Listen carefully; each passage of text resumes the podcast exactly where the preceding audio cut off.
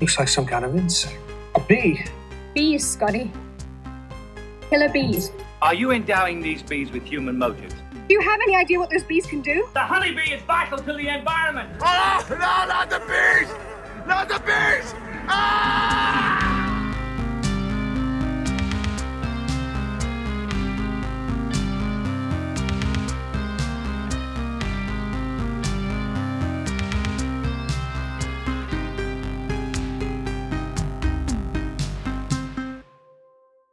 Killer Bees. This is not a Wu Tang podcast. no, this is a podcast where we profile B movie and genre film icons. My name is Garrett Smith. and my name is Tori Potenza. We can be found everywhere on the internet at Killer Bees Podcast. That's Killer BS Podcast on Instagram, Twitter, Facebook, and at gmail.com.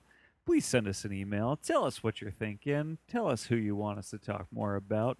Tell us some movies we missed from people we've already talked about that Trying we to need remember if- catch up with. I've actually checked our email at all. Oh, you should do that sometime. Who knows? Maybe we got some. Maybe we got some hot stuff in there. like now that I think about it, I don't know if that's a thing I ever check. You should try logging into that sometime. Yep, noted. Give it a shot. Uh, we're also a part of uh, the Movie Jawn podcast network. We can be found on moviejawn.com. That's the Yeah. Philadelphia John, J A W N. And today we are talking about Karen Black. yeah, so this is uh, part one of two. Uh, since she has a pretty uh, lengthy career. Yes, yeah.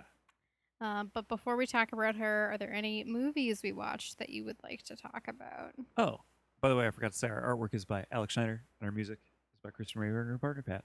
There we go. Uh, I mean, one thing that I guess we don't have to put a ton of time into it, but we did watch Halloween Kills, as it seems like the rest of the horror community did.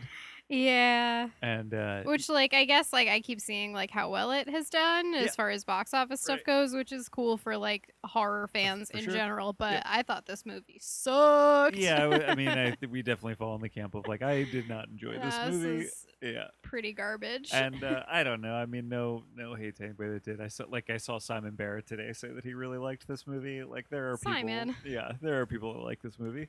yeah. Um, I was not one of them. no. uh, yeah, I, I just, I don't, I, I know this is a dumb thing to say about a slasher movie because I usually, I just kind of love them all, but like it, it didn't make any sense to me. It was a No. movie that I, I didn't understand really. that SpongeBob meme I sent you Yeah. today made me laugh so hard because it did just feel like so much like, yeah, it's like, come on, we're going to teach you a lesson, old man. And Yeah. just the whole town, like, tries to beat up Michael. Yeah. Um, yeah, I mean, every time they said evil dies tonight, I felt like I wanted to like cringe laugh, you know? I was like, what is this a joke? What is happening? our friend Andy, who writes for Movie Jawn, tweeted like, uh, "If you imagine Danny McBride telling you his dream Halloween sequel out loud, like a little bit drunk, you can like understand how this movie is what it is. Yeah. Because like I can hear him being like." Evil Josh tonight, you know, like Yeah. doing his like I don't know, it like that Also, makes sense. My big complaint about the movie is that you spend way too much time at some dive bar, which with a bunch of old people in a town, and I like just don't care that much about fucking like Haddonfield townies. Cannot believe there's a middle-aged slam poetry sequence that goes Oh on for like my 15 minutes. God, I was like, why am I watching a small town talent show? That sounds like the worst possible thing Yeah. ever. yeah. I think this is why some people like this movie. By the way, I think some people think it's like totally like absurd on its face. You know? I mean, it just like it, it felt like with the first Halloween there was some fun comedy that like I thought worked well with Yeah. everything else that was going on. This one felt like it was taking itself very seriously. And it, that. like even though it felt like I'm like, is this supposed to be funny? Everyone was playing it straight enough where I was like, I don't feel like it. Like even like I liked him in it, but even having Jim Cummings in it and Yeah, have yeah. him like not be doing his over the cop thing seemed like a little weird because he's that's his shtick, you I don't know know? if you meant to do this, but I really like uh, sort of paraphrasing what Jim Cummings does as an actor um, as over the cop. over the cop. Is that what I You said? said over the cop. You meant say over the top cop, but I think it can be paraphrased as the thing he does in movies is over the cop. I, I mean, that's it though. Yeah. That, yeah, that's true. Uh, Um, yeah. So anyway, I just figured you know Yeah. everybody's talking about that movie, and yeah, we just it Yeah. didn't work for us. I mean, I I feel like I enjoy hating it, which is fun. That's Yeah. always a good one to find when you like are like, oh, I hate this, but I like how much I hate this. Fair enough. Um, and I'll be talking. I'll as far as this is whenever this gets posted, I will have recorded an episode about Halloween kills with uh, Pretty Wild Things podcast, who are really great. Uh, I was on an episode uh, to talk about May a few months back, so definitely check that out if you're listening, so you can hear me complain more. uh, yeah, I don't know. I feel like most of the other stuff I've watched, like I've watched stuff that like, oh, you know what? We could talk about Dreamhouse. I guess that's like a movie. oh yeah, makes sense for Dreamhouse was cool. about. I liked it. Um, people have been telling me about this movie for years. It is currently on Shudder. If uh, people want to give it a shot, um, it's a Japanese movie from like 2000, like seven or eight, I Mm. think, um, which is actually ends up being important to the plot of the movie, which I thought was funny. Um, and uh, I don't know how to describe it other than just like it. It's uh, it. It's a horror movie about how life is literally uh, unaffordable. Yeah, and I I related. yes, yeah.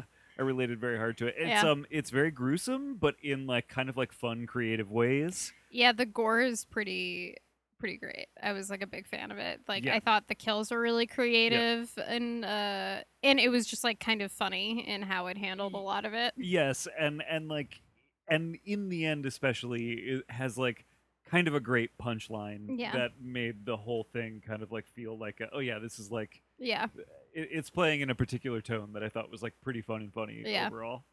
Uh, yeah, I was I was pretty into Dreamhouse. It was it was maybe a little oversold to me, but I, I did really I liked it. Yeah. Yeah. Um I also want to quickly mention I watched for uh ending my night stream film festival experience this year i watched uh, a movie called poser uh, that i really really enjoyed. It's like about the underground music scene i think in chicago. Okay. but like uh it's also kind of like a thriller which is fun. Uh is you're like following this like protagonist who like is kind of this like outsider that wants to be a part of the scene and like kind of this like obsessive relationship begins with a lead singer it's like kind of interesting and i i dug it and i also discovered a new like kind of like dance uh band that i like a lot uh called they're called damn the witch siren Okay. uh and like so the lead singer of that is like in the movie playing herself oh, cool. uh but like their music's really awesome and fun so it was also cool to be like ah i found a new band i liked out of this movie Yeah, I uh I feel like I like the day you watched it, I started seeing other people like writing Yeah. about it and and it seemed pretty interesting. yeah it was uh it was pretty cool Yeah, Sounds cool. Yeah. I want to see it. uh so should we talk about Want to dive into Karen, Karen, Black? Black? Yeah, let's do it. yeah.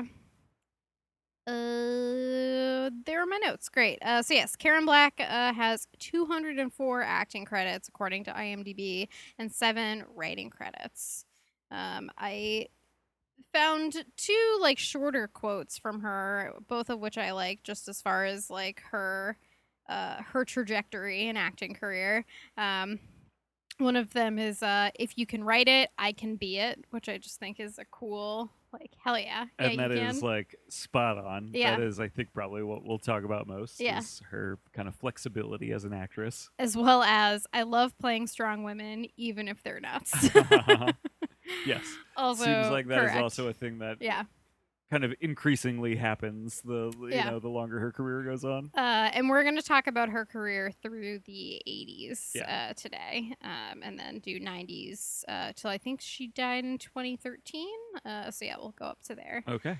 Um, yes, so uh, Karen Black was born July 1st, 1939, in Park Ridge, Illinois. Um, she went to Northwestern University uh, for two years and then studied under Lee Strasberg in New York Okay. uh, and worked on a number of off Broadway roles. Okay. Uh, Karen Black was married four times All right. uh, because uh, it sounds like she had a difficult relationship with her father and uh, got married when she was 15 years old. Uh, and just kind of like ran away Wow. from the their home and Yeah. everything, uh, which is pretty interesting. Um, yeah, so like you know they were because that was like the 50s. They were saying even by like 50 standards, it was like kind of weird for her to uh, yeah, that's still like home- a, yeah. a black sheep move. Yeah. And then they the they said too like uh like her timeline is kind of hazy because she like lied about her age when she went to Hollywood in 1966 at one point claiming to be 22 instead of 27 and then uh, didn't acknowledge her first marriage or her past residence so there's like a lot of interesting stuff about uh, her kind of backstory as well Okay. um, she is also was a singer um, and was on the soundtrack for uh, many of her roles, including a movie that we watched. We'll talk about called The Pyx. Oh, that's interesting because I actually thought the music was one of the more interesting Yeah. aspects of the Pyx. Um, so yeah, like because it is like this woman's kind of like melodic voice in a lot of different scenes, and so all of that was her. no shit. Yeah, Okay, that was like some of the best stuff in that movie. Yeah. it was pretty cool. Um, so yeah, uh, her career in uh, TV and film starts in the '60s.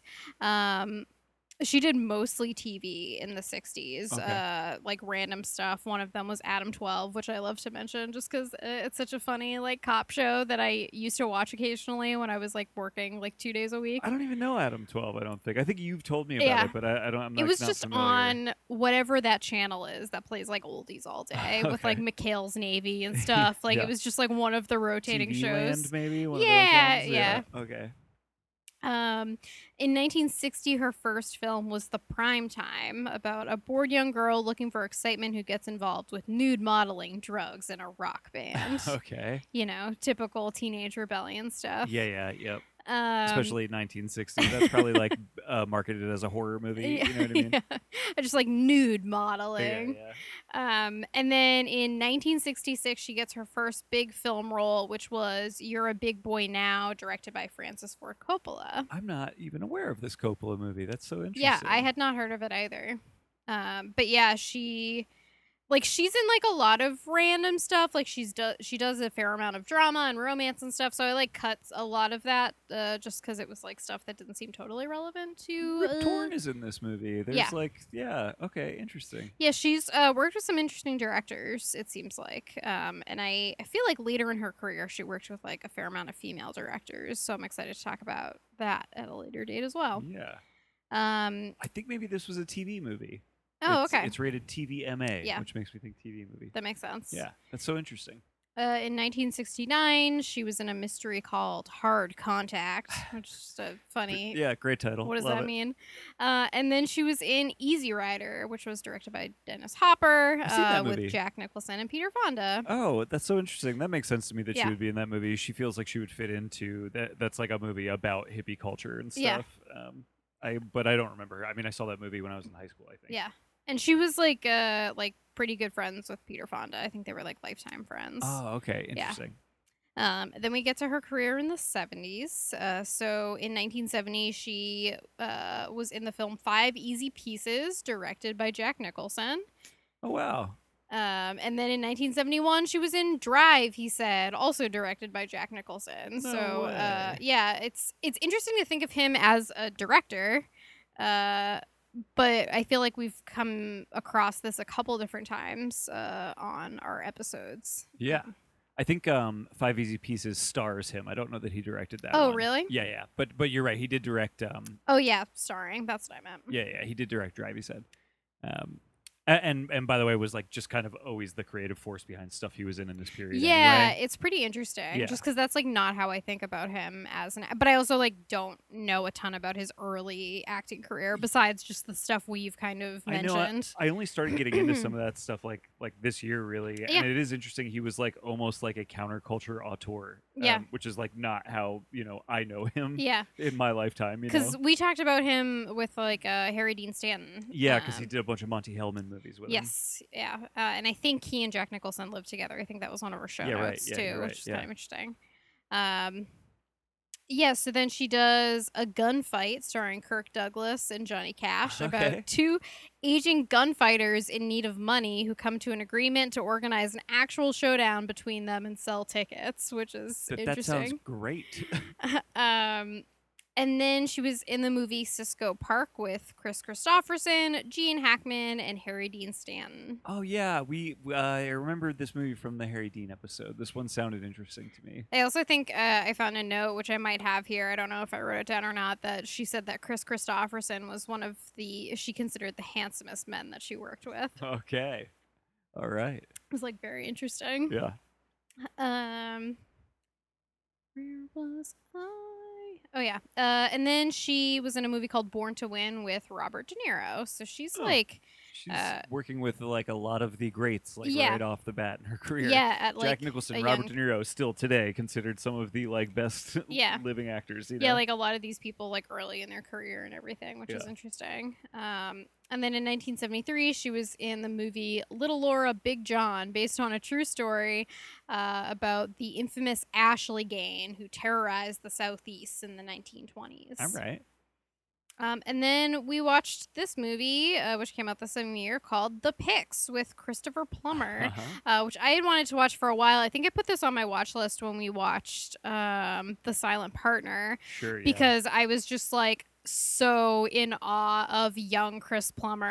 And I was like, fuck, I need to see more of his movies. And so this one sounded interesting. Yeah. Um, and so I was excited when, you know, this opportunity came up, which, uh, yeah, I think we ultimately thought this was like a little boring. Yeah, I, the what this actually builds to was pretty interesting and cool. I thought, Yes. but it takes a while to get there. Yeah. the structure is interesting but odd. Yeah. it, it doesn't really like help. I- don't think like build the tension or pace of the movie. Really. I mean, it. I guess it's not that different from like other kind of noir movies I've Right. seen, where it does feel just like a little boring with like the procedural stuff Yeah. and everything. But like sometimes it does have like occult aspects, like this Yeah. one does, which was pretty cool. Yeah. But this one also does a thing where it's like a split timeline Yeah. because Karen Black is a sex worker who dies at the beginning of the movie. Right. And so you're following Christopher Plummer as he is investigating her murder, as you're also watching her like a few days like leading up to her death. yeah. Um, It's, it's one of those yeah. things where we talked about this afterwards, where it's like. It never really feels like Christopher Plummer is like actually finding anything out. no, like, he's just like slapping people around Yeah, and like, stuff. We and- keep finding stuff out Yeah. because we keep seeing this backstory, yeah, but he's never uncovering any of that. Yeah. And so it's like it just it feels weird. I don't know. and you like, get to the end and he like is like figure he's figured it out and i'm like wait but what did he figure out and how like Yeah, i have no idea how he got any of this information and maybe that's too just i had trouble like uh you know following it because i was a little bored so i think yeah, maybe I I, just tuned out. But like uh she and christopher plummer are like the best parts of this. They're i so think good. she's fantastic. She's awesome uh one of the notes i have here because she uh is also like playing like a heroin addict in this and she like did talk to like former heroin addicts to try to like get an idea of like what that journey was like and Mhm. i thought she did a really great job of playing this like interesting complex character that like i think because there's a religious aspects to, to uh, religious aspects to this movie and so she's also kind of like dealing with like uh, her relationship with religion and trying to like get her friend to stop taking heroin even though she's still taking it it's Mhm. like there's a lot of interesting like character development for her and i like the idea of uh you know letting the dead girl speak more often in movies uh like yeah. that's why i like uh, fire walk with me so much and so Mhm. i did also like that aspect of this too where it's like yeah like she isn't just some like dead sex worker like you see on every episode of like svu Right. or something like she actually is a person that has like a backstory and yeah i, I think that part of it's like interesting Yeah. Um, we also like just had trouble finding a good copy too so we watched this on youtube and it's like very grainy and like a little hard to watch Say, to be fair to the movie, it Yeah. was a little bit difficult to watch, and like twenty five percent of it is in French that's being untranslated. yeah because yeah it's like french French-Canadian so yeah. And it's Like- like, it's always in the background and i guess it doesn't really feel like we're ever missing like important Yeah. information but also hard to say Yeah, because like all of a sudden in the middle of a scene, Christopher Plummer will just switch to speaking French to people, and Oh it's like, God. yeah. but uh yeah damn christopher plummer looking so fine Oh yeah, young young Chris Plum is uh pretty good.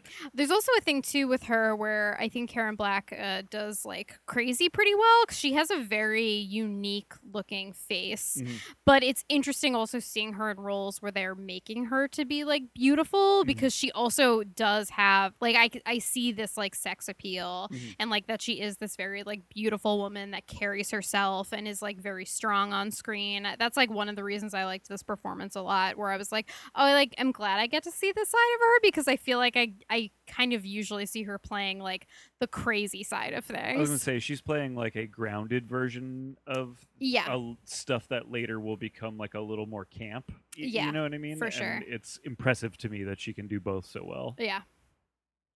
Uh, sh- after this, she was in The Outfit with Robert Duvall, uh, about a, a man who robs a bank owned by the mob, serves his prison time, and is released only to start a private war against the crime outfit that owned the bank. All right, sounds like a crime movie. Yeah, Yep.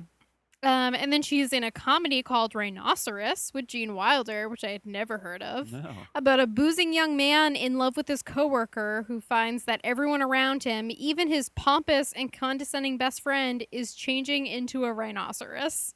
Wait, what? That's what the, The fuck. like I feel like I did, I haven't seen a ton of Gene Wilder's like comedy stuff. Uh Yeah, I've mostly and there's some weird ones out there. I've only but- seen him in the context of either, uh, you know, uh, Mel Brooks or his work with, um, uh, oh, why can't I think of his name now? Um, the comedian that we like so much that was in uh, Car Wash, Richard Pryor. Oh yes. They co-starred in like a bunch of movies Yep. together. Those are like the only two contexts that I really know him in. Yeah, I agree.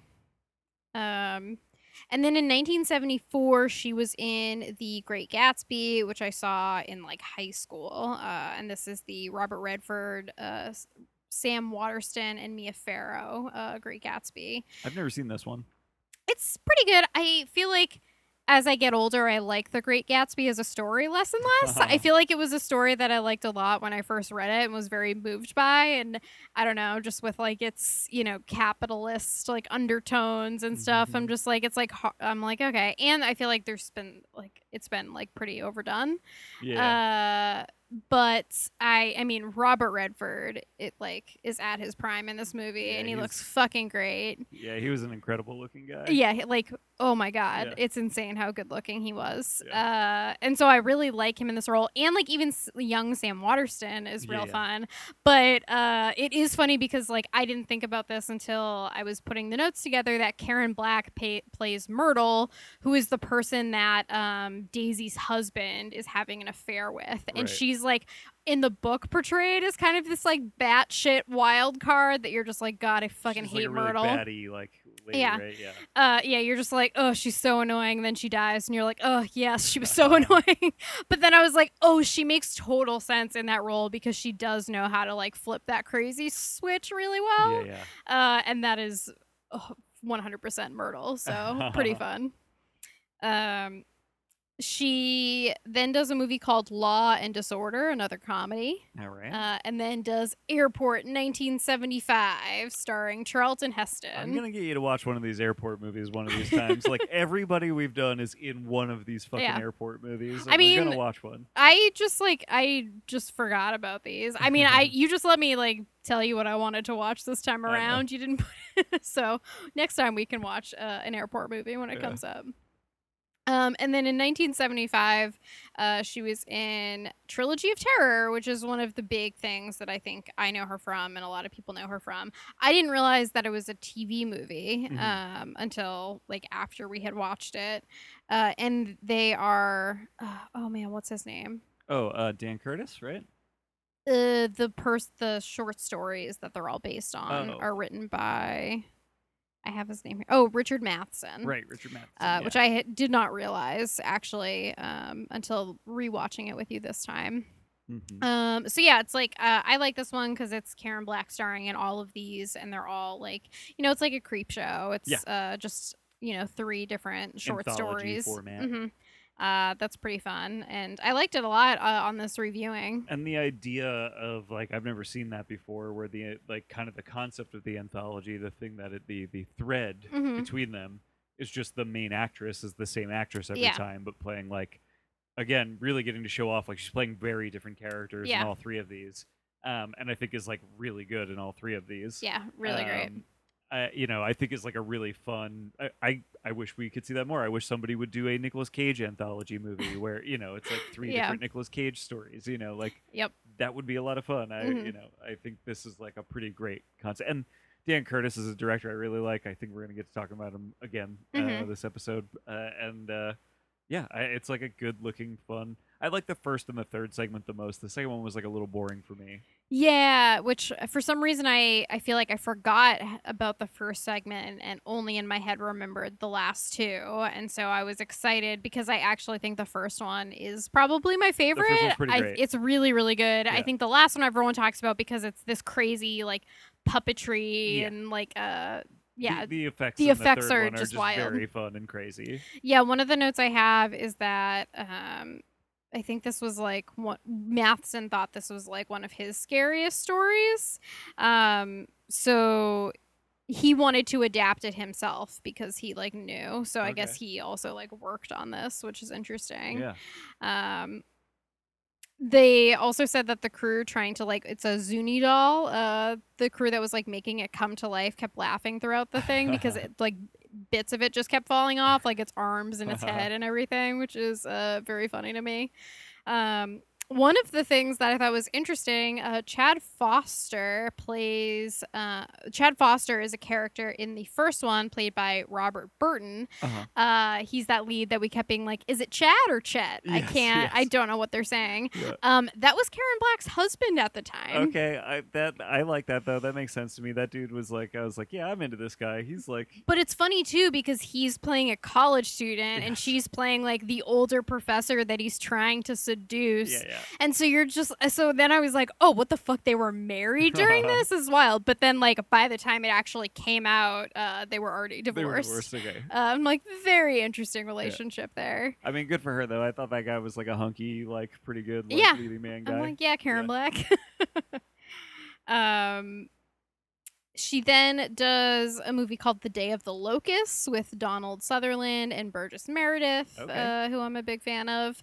Uh, and then she was in the movie Nashville, directed forg- by Robert Altman. Totally forgot she's in Nashville. Nashville is a great movie. I have zero interest in watching Nashville. Oh man, it's cool because like all the actors wrote their own songs as their characters. Oh, okay, because that's a note I had about her, but that I guess is something that was It's like throughout. everybody in it is doing Gotcha. that, and so it's really cool. It's like I think one of the Carradines is in it, playing one of the Hmm. musicians, and does a really interesting song. Okay. Um, and like tons of like uh, young Jeff Goldblum is in this movie. Mm. Um, uh, the wife in The Shining. Why can't I think of her name right now? Shelley Duvall. Shelley Duvall. Yeah. Um, yeah, she's in this movie really good. Nashville's a good movie. It's really fun. yeah, I know. It's just like I feel like. It's feel probably like not your thing. Yeah, Yeah. you know, I'm like, sure, it's good, Yeah, but I'm just like, yeah. Yeah. um, but yeah, the note I had that was she wrote the songs Memphis and Rolling Stone, uh, which she performed in character in the Yeah, movie. Yeah, yeah. And as a result, was nominated for uh, a Grammy Award for Album of Best Original Score written for a motion okay, picture. that's so cool. That's awesome. Um, so yeah, like it also is interesting, like her uh, singing chops being a big part of her acting performances too. Yeah, yeah. Definitely recommend Nashville to people. I'm I'm saying. Yeah. Yeah. Um, in 1976, she was in a crime drama called Crime and Passion, Yes. and then was in the film Family Plot with Bruce Dern, and uh, which was directed by Alfred Hitchcock. Oh, it was I actually his one. last last movie, Whoa. uh, which I thought was pretty interesting. I would like to see that. I like Bruce Dern. I like Alfred Hitchcock. Yeah, so Family Plot's about a phony psychic uh, slash con artist and her taxi driver slash private investigator boyfriend who encounter a pair of serial kidnappers while trailing a missing heir in California. Okay. Um, yeah, kind of interesting. Yeah. Um, yeah, I I think it's very cool that she got a chance to work with Hitchcock Yeah. because uh, like he, that was like the end of his career and her career was like kind of just blossoming at this time. So Yeah, I think yeah. that's awesome. That is cool. Um, and then she was in the movie Burnt Offerings, which we talked about recently because we uh, did Oliver Reed a Yes. few episodes back. And she Uh, is his co-star in this movie. What a wild. An insane couple. combination of people. Yes. Yeah. Really wild. I mean, they're both really good Right. in this movie. In a great movie, yeah, that I think serves both of them like really, really well. Yeah, uh, yeah, like him as like this like kind of weird like husband figure and then her being this woman that's like kind of being overtaken by like the ghost of this house and everything like all of that like really works well Yes. and she gets to kind of be like one part like this like wife like loving like normal wife at the beginning and then like kind of losing her mind towards the end. Yes. yes. Um, yeah, they're they're both really fun in it together. It's so weird to I want I want to rewatch this again just because now that we've talked about both of these people, I'm like, God, those personalities together is actually really wild. yes. Uh, and this is another Dan Curtis movie. This is the Yeah. guy that did Trilogy of Terror, and uh, it is like one of my favorite, you know, kind of quote unquote haunted house movies. yeah, I really like this one. Yeah, it has some great shit in the finale Yeah. where it just like really starts to go off the rails and has some really cool like effects and and I think like truly frightening ideas. Yeah. Like when they're trying to drive away from the house and the house just won't let them leave. I think Yeah. that is so scary. Yeah, that like I, that like really uh gets my anxiety in a weird Yeah. way where I'm just like, "Oh god, imagine not being able to just leave." yes. Yeah, yeah. Yeah. Um Yeah, this movie rocks. Yeah, and I mean it has a good cast too, just like with other people. Uh, Oh, yeah. Bet, uh, Bette Davis is in this movie, uh, but reported that uh, there were like conflicts with Black, uh, feeling that Black did not extend her an appropriate degree of respect, and that her behavior on the film set was unprofessional. Yeah, I Um, mean, I don't know. I kind of imagine just putting her and Oliver Reed in a room probably just creates a Yeah. whole lot of toxicity that Yeah. you know extends outward everywhere. You know. Yeah, I, I feel like I'm like that probably wasn't the most fun film Yeah, set yeah, to be on, but that's just my impression. Uh-huh.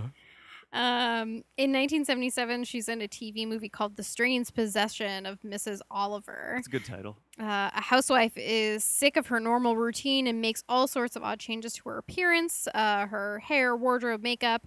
Um, she creepily soon starts to take on a different personality of a lady who has died five years prior. okay, I mean that sounds kind like of something she would be good at. Um, yeah, but like that's a great title because it like is a giallo title Yeah, for sure. totally, yeah.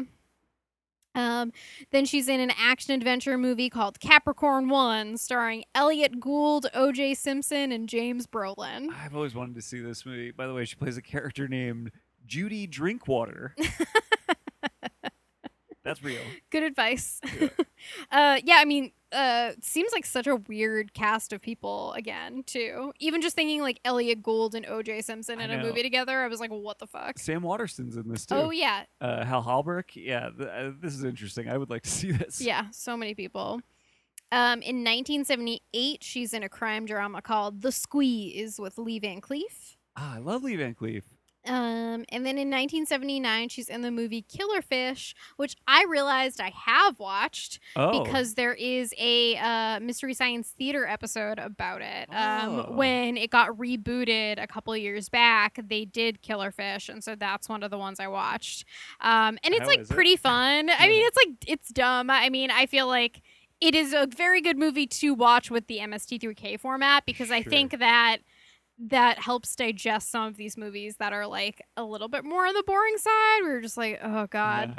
Uh, and so like having like them like have like good quips and jokes and stuff just kind of makes it move. yeah. Um, I, I feel like I remember her being good. It's a lot of like, uh, you know, they're criminals and you know they're doing all this like, you know, uh, you know, wheeling and dealing in the background and double crossing while there's also this killer fish plot going on. So it's just like a lot where I'm like, oh, it's like part crime stuff, part just like there are fish in the water that want to eat you. yeah, yeah. Uh, but you know, definitely an interesting part of just like this, uh, you know, ana- anaconda and uh, piranha and like all of this. Uh, It's the Jaws fallout. yeah, for sure.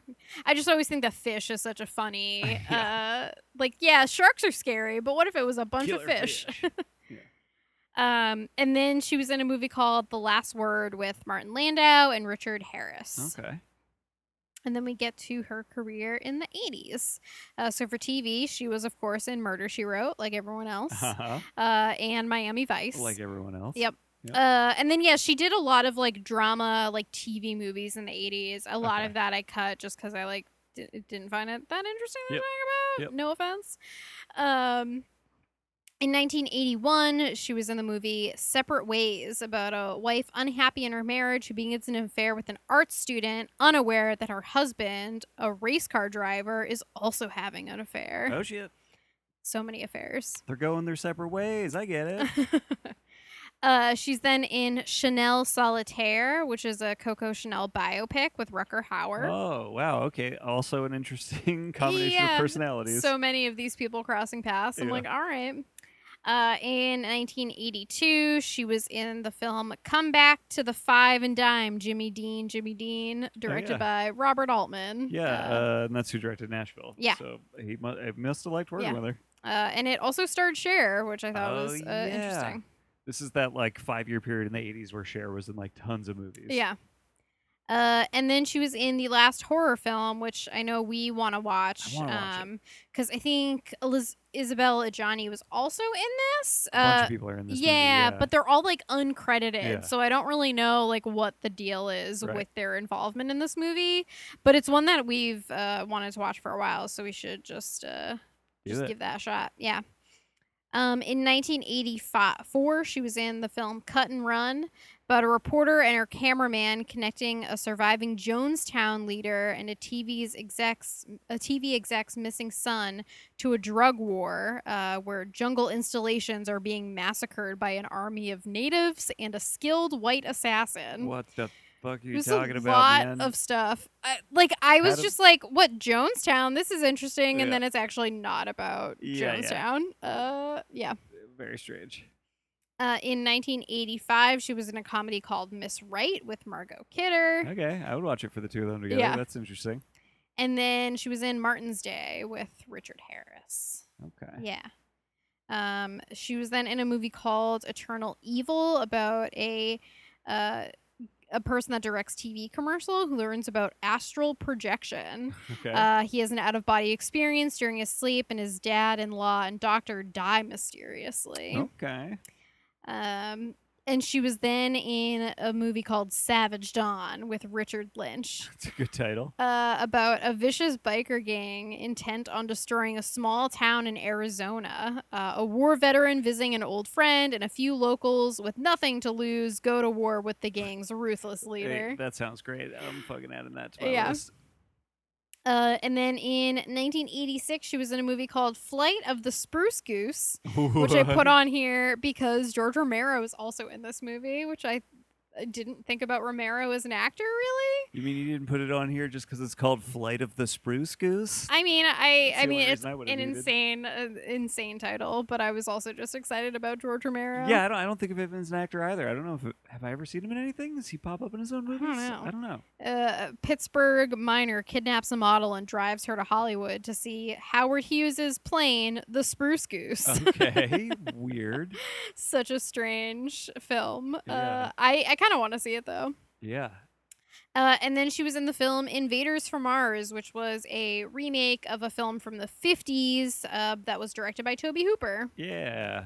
Um, and I've seen the the '50s version of this. I actually watched it earlier this year. Not, Yeah. Not for any reason other than I Mhm. just did, and then we happened to watch uh, this one. So it was kind of cool to get to see the original one kind of back to back with this one. Yeah. Uh, give me some context for this one, which is interesting. Which is just like, it's not like a shot for shot remake or anything, but it very much like follows the beats of the original. I mean, it was interesting because like we watched it for like a minute or two, and then you were just like, "Oh, this is definitely like a remake," because like they were just doing so much already that Yeah. you were like, "Yep, okay." Yeah, like the especially like the first like 10 15 minutes of the movie are like pretty much exactly the same Yeah. to my memory. Um and they they stray away from some stuff as it goes on Mhm. or whatever, but the weird thing is that like that means one of the main issues with the original movie is also true of this movie, which is that it's just like kind of slow. Yeah. Um even though I liked this one better than the 50s one, this one is just like really colorful. Yeah. Um has crazy puppet creature effects.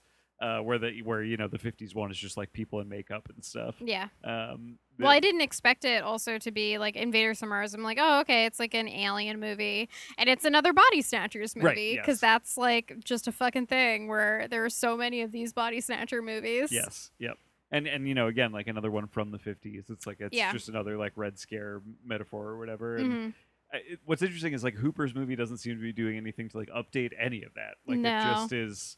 It's just doing that, you know. Mhm. Um, but but it it's having fun in a way that in my memory the original one is not. The original one is like, I if I remember it, like takes itself fairly seriously. Yeah. and this one has a lot more fun. It, it's like it is allowing some of these characters. I mean, as they sort of portray themselves as aliens, they're pretty funny. It's Yeah. you know, it's, and it allows them to be like kind of funny. Yeah. Uh, so I, I enjoyed it. I, I thought it was pretty good. Yeah, I feel like uh, this is one of the movies where I was surprised how little they utilized Karen Black, Yeah, just agree with that. given who she is and the work she's even done up to this point. Like, I feel like there's a reason you cast her in your movies. And she's And- like second build up top. She's yeah. like- yeah. Uh, and it just, but one of the things that is interesting. So we talked about how the kid is really good in it. Yeah, His yeah. name is Hunter Carson, and that is one of her son. That is her son. I think Oh. she has a daughter too. but, Okay. uh, that is her son, and he's also the boy from Paris, Texas. Holy shit. Okay. Yeah, Yeah. He was great in this movie. I thought. Uh, but it makes sense that, like, I guess it's like interesting, like them being in They this movie together. Together then too. Uh, yeah. and so that kind of works considering like the boy's actual mom is not a big part of the movie because Right. she gets like snatched uh, Yeah, pretty yeah. early on, and so she's like surrogate mom through the rest of Yes. it. Um, so I mean, part of that like kind of made sense to me, but I was also like, oh, I wonder if like this was just a thing where she like did it to like do this with her son or something. Yeah. Yeah. Um, Yeah, because her role is like is significant and and like she there's a there's like a chunk of the movie where she's Yeah. like very important, it's like a it's like a half hour of the movie Yeah. basically like right in the middle, and then she's like not really involved Yeah. again anymore. I mean, she is the coolest school nurse because she just Yes. stands up to all the evil teachers. Yes, I, I was a big fan of that. Yeah, yeah, um, yeah. I, I thought this movie was pretty fun. yeah there's a yeah there's some pretty fun stuff in it um do, do, do. oh and then right after that she was in 1987 she was in it's alive 3 island of the alive which we also watched Yes, we did. Uh, which I've seen the first one. I've not seen the second one. I- Yeah. I, don't know if I'm missing some vital information from that movie, but i uh, didn't feel like didn't it feel like I was. felt like Larry Co- Cohen knew I might just Yeah. be watching It's Alive 3 without having seen any other It's Alive. They did reference the first one because Yeah. they t- mentioned something about one of these babies uh, working its way through the tunnel systems. Right. And I remember that being, for some reason in my head, I remember that being a big part of the first movie where the baby's like in the sewer and Right, they're right, like right. going after it. Uh, and I was like, oh, that's like an interesting, I guess, callback to the first one. But yeah, I was like, okay, so yeah, like the whole thing with It's Alive is that it's just this one baby that is like evil or Yeah, a monster or something. Monster baby. Um, and then it seems like the second one is like, oh, this is a thing where all of a sudden people are giving birth to these like monstrous babies. It's like a pandemic. It's Yeah. spreading somehow. and then the third one is like, we're kind of dealing with it as a society. Like, what do we do with these babies? But that's like half the movie, and then the rest of the movie is like just like some weird like they go to Florida. There's a lot of silly shenanigans in this movie Yeah. that are just kind of like padding out the runtime. Yeah. And, it's one of those weird movies where there's like there's not really any like bad scenes. They're all like kind of entertaining and Yeah. weird in their own ways. But like the overall kind of cumulative of it is like a little scattershot and yeah, because the know, beginning's pretty wild. Like I thought it was like a great opener. Me too. Um, and the con, I mean, that's the other thing that's really unfortunate is that from the title, you're like, Yes. oh, we're gonna go to an island Yes. of mutant babies, Yes. and that's fucking wild. And that is true. You go there, Yep. but for like five minutes of the movie, Yeah, and they then immediately come yeah. back to land and then spend most of the movie in Florida. yeah, Which I'm just like, why? Why are Yeah. we doing this?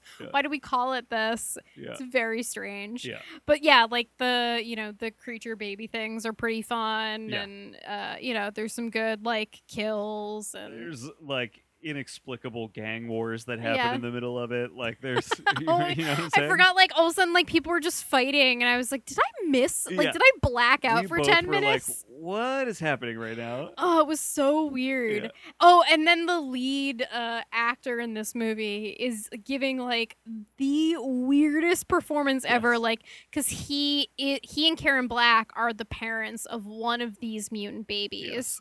and he's like the spokesperson of like we need to like treat these babies humanely because Yeah. they're they're our children That's and they're son. human. Yeah. Um. But it's very obvious that all of this has like made him lose his mind, Yes. and so he's just like kind of quietly crazy the He's, whole like, movie. slowly going crazy throughout the movie to the point where like he starts just like saying absurd shit in the middle of like scenes. he they're like there's a scene where all of the people going on this expedition to the baby island are like trying to figure out their game plan and he just starts singing a sea shanty in the middle of their meeting and they keep trying to talk over him until people get increasingly pissed off and they just walk away but like it goes on for so Yeah. long that it just like made me laugh out loud like i couldn't help but be Yeah. so amused by it yeah. It's a really weird movie. I I- Yeah. like. I wish I liked it more, and I actually feel like maybe if I watched a marathon of the "It's Alive" trilogy, I'd appreciate it a little more. Yeah. know? Um, but uh, there's definitely some just like weird, funny Yeah. shit in it. And Karen Black is good in this movie, but it is another movie that I think kind of like underutilizes her. hmm Um, you know, it is so focused on the husband, cha- or not even husband, but father character. Yeah. Um, and she's just she's like she's the ex-wife. She's like you know. Yeah, because they're like separated, Yeah. and but like it keeps hap like they keep going back to visit her in Florida, Yeah. and then yeah, it's like the baby is seeking her out, which is how she becomes part of like Right. the second act of the film. But Yes. Yeah, it's like another one where you're just like she like gets to be a little more over the top and kind of Uh-huh. crazy in this, but uh, it still is just like why why are you here? Like Yeah. why why are you not utilizing Karen Black in this? Yeah. Um, oh, I did have a note here that I thought was funny because Karen Black uh, worked on that Alfred Hick- Hitchcock movie. Uh, Cohen would tease her uh, with a Hitchcock impression, saying she led him to retirement and heavy drinking. Great. Which I was like, that just is like such an interesting insight into who Larry Cohen is. Yeah. Um, and then yeah, the last movie uh it, that I have here for her 80s career is in 1988. It's called Out of the Dark. I forgot to mention this one to you because I do really want to see it. It's Yeah. about um, beautiful young women who work at the offices of a phone sex company are being stalked by a psychopathic killer. Okay. Yeah, that sounds rad. Right? I'm like, all of that really works for me. So I'm like a little bit bummed that we did not uh, watch that one, but I have added it to my watch list for us to hopefully find uh, at that's some a point. Good title too. Yeah, it is a good title. I think I even liked, I think the poster was like pretty cool too. So I was like, ooh, yeah, I definitely want to check this out. Man, I opened up like eight tabs here of like more movies I want to see of hers just from talking about these. Yeah, I mean, she has done so much that it was actually I felt like kind of hard figuring out what to actually watch. Uh, Yeah, yeah. Because yeah, some of it, so much of it sounds like it could be really interesting. I thought we made good choices as far as just like the range Yeah. of like what she kind of does as an actress Yeah. where she can be this like really kind of like campy heightened version Yeah. of nuts, but she can also be like a pr- pretty like I don't know, like toned down and real Yeah. version of it too.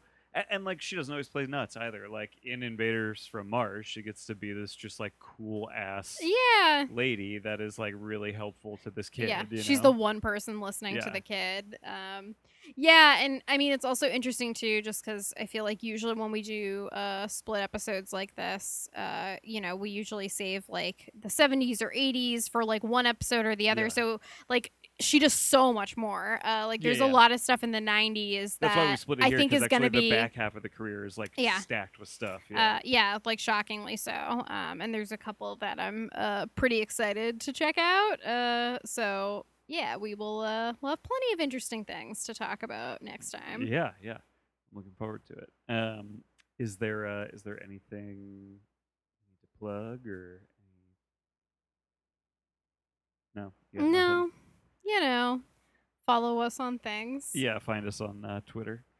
Yep. At Killer BS Podcast, and uh, you know, uh, look up Movie Jawn, J A W N. Yeah, the pre-orders are available for the fall edition, which will come out in November. So you should definitely check that out. I'll Yeah. have my first uh, Yeah. piece in the zine, which I'm excited about. Yeah, yeah. Uh, I'm excited to read it too because uh, we watched a very fun movie for it that I'm Yeah. excited to read about. Yeah, it should be cool. Yeah. Um, and uh, you can find me on Twitter at uh, Philadelphia. That's with an F.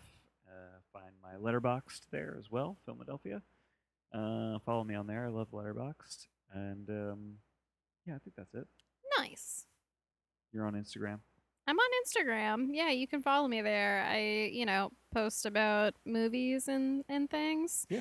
Occasionally, I do pairings of movies and books that I think uh, work well together. Oh, And yeah, I like uh, when you do that. yeah. Yeah. All right. Um, ready to get out of here? yeah, right. buzz. Buzz, buzz.